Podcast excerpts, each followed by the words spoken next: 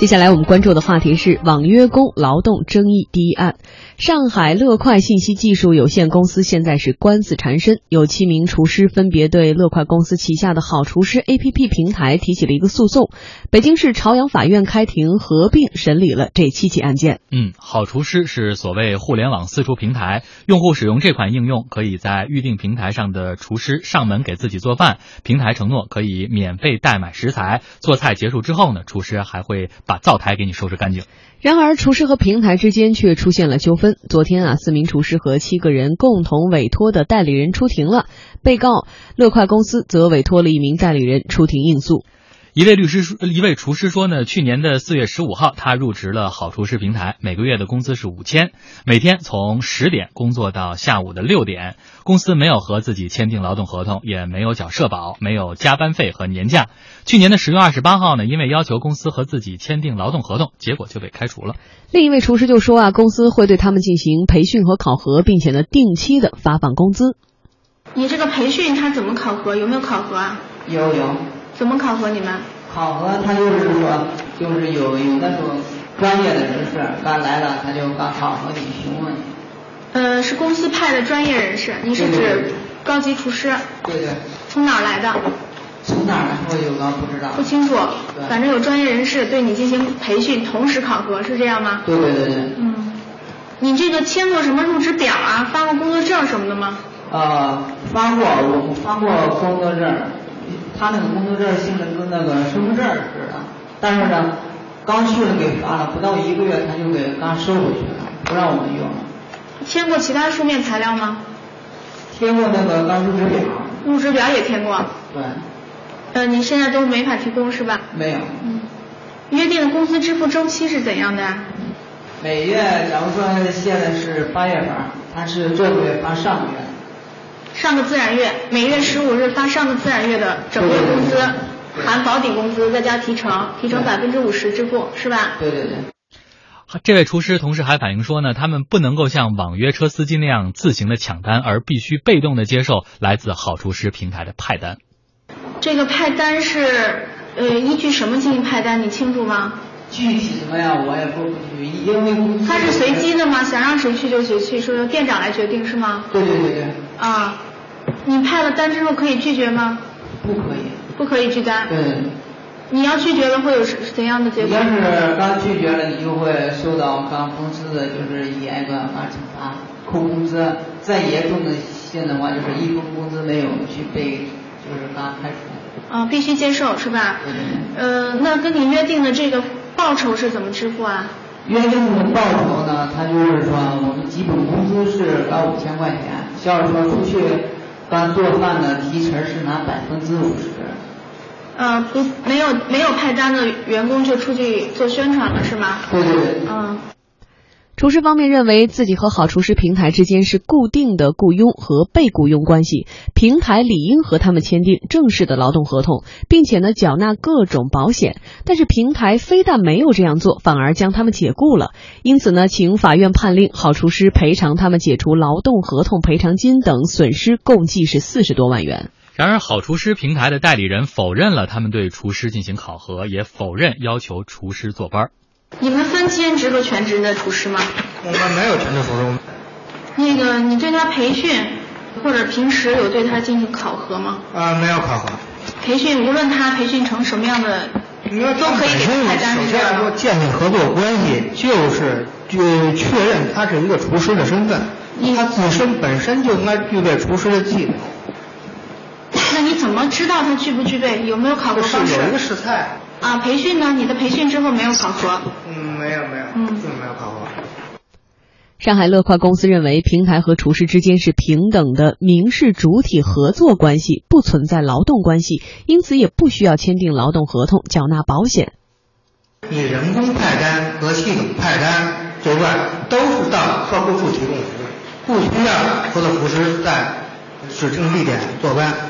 这个也间接证明了双方的。无人身隶属关系的存在，双方既然签订了合作协议，建立了平等的民事主体商务合作关系，就不是劳动关系。A P P 这个存在，实际上是为了方便合作厨师更好的去接单，更好的完成这个服务。嗯。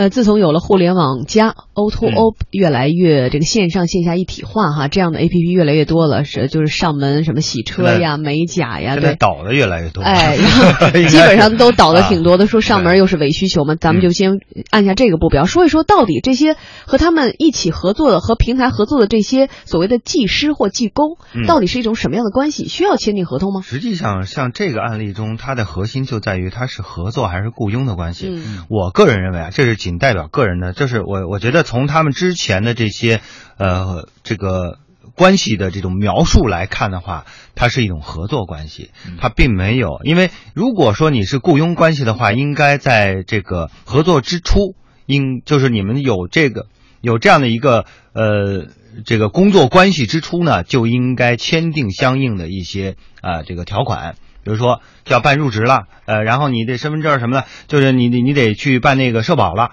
对吧？然后要几几险几几险一金对吧？五险一金也好，几险一金也好，都得交了。那你不能在这个一年之后，你突然想，或者是很长几好几个月之后，你才想起这事儿来。嗯。那除非有一点，就是你在入职之前，在入职的时候，你提出了相应的诉求，而公司方面并并没有对这个诉求进行一个有效的回复。那你有这个证据的话，我认为那就双方对这个事情是存在开始就存在一个重大争议的。那是可以进行相应的一个调节，你可以提出你的一个相应的一个诉求的。但我现在看起来的话，他们好像之前呃仅仅是一种合作关系，呃，然后呢有厨师说，那你因因为我这个是雇佣的，因为什么呢？是我不是抢单，而我是被派单的。那我觉得这个呢，实际上是它的程序设计的问题，它是个技术层面的，它并没有，并没有因为你是派单而直接就能认定你是雇佣的关系。嗯，所以讲这个。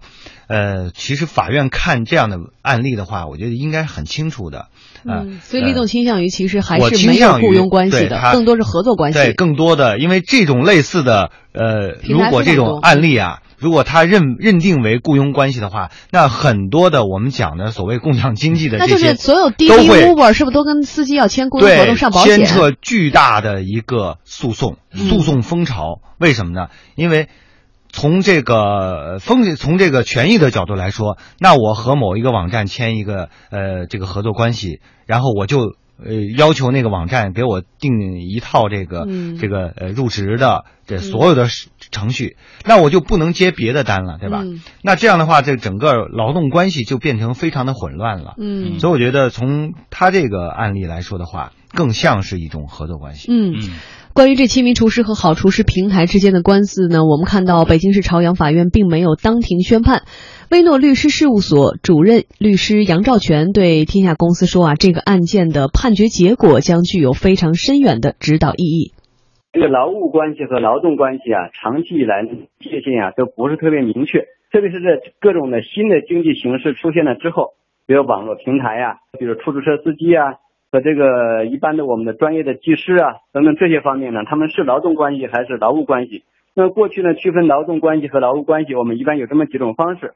一种呢是看是不是签订了劳动合同，第二呢是不是在固定的场所从事劳动，第三呢是不是按时呢给发报酬等等这些方面。但是呢，现在的这些新的经济形势啊，它基本上呢和劳务关系和劳动关系之间，它的这个区分的界限是越来越模糊了。有这个平台，它也按时的给这些服务的这个劳动者发这个报酬，对吧？那么也呃会也给这些这个劳动者呢呃规定很多这个劳动的纪律，有些时候呢还给他们有穿工服啊啊等等这些的方式。那么这些方式呢，从传统看来呢，它又是一种劳动关系的表现。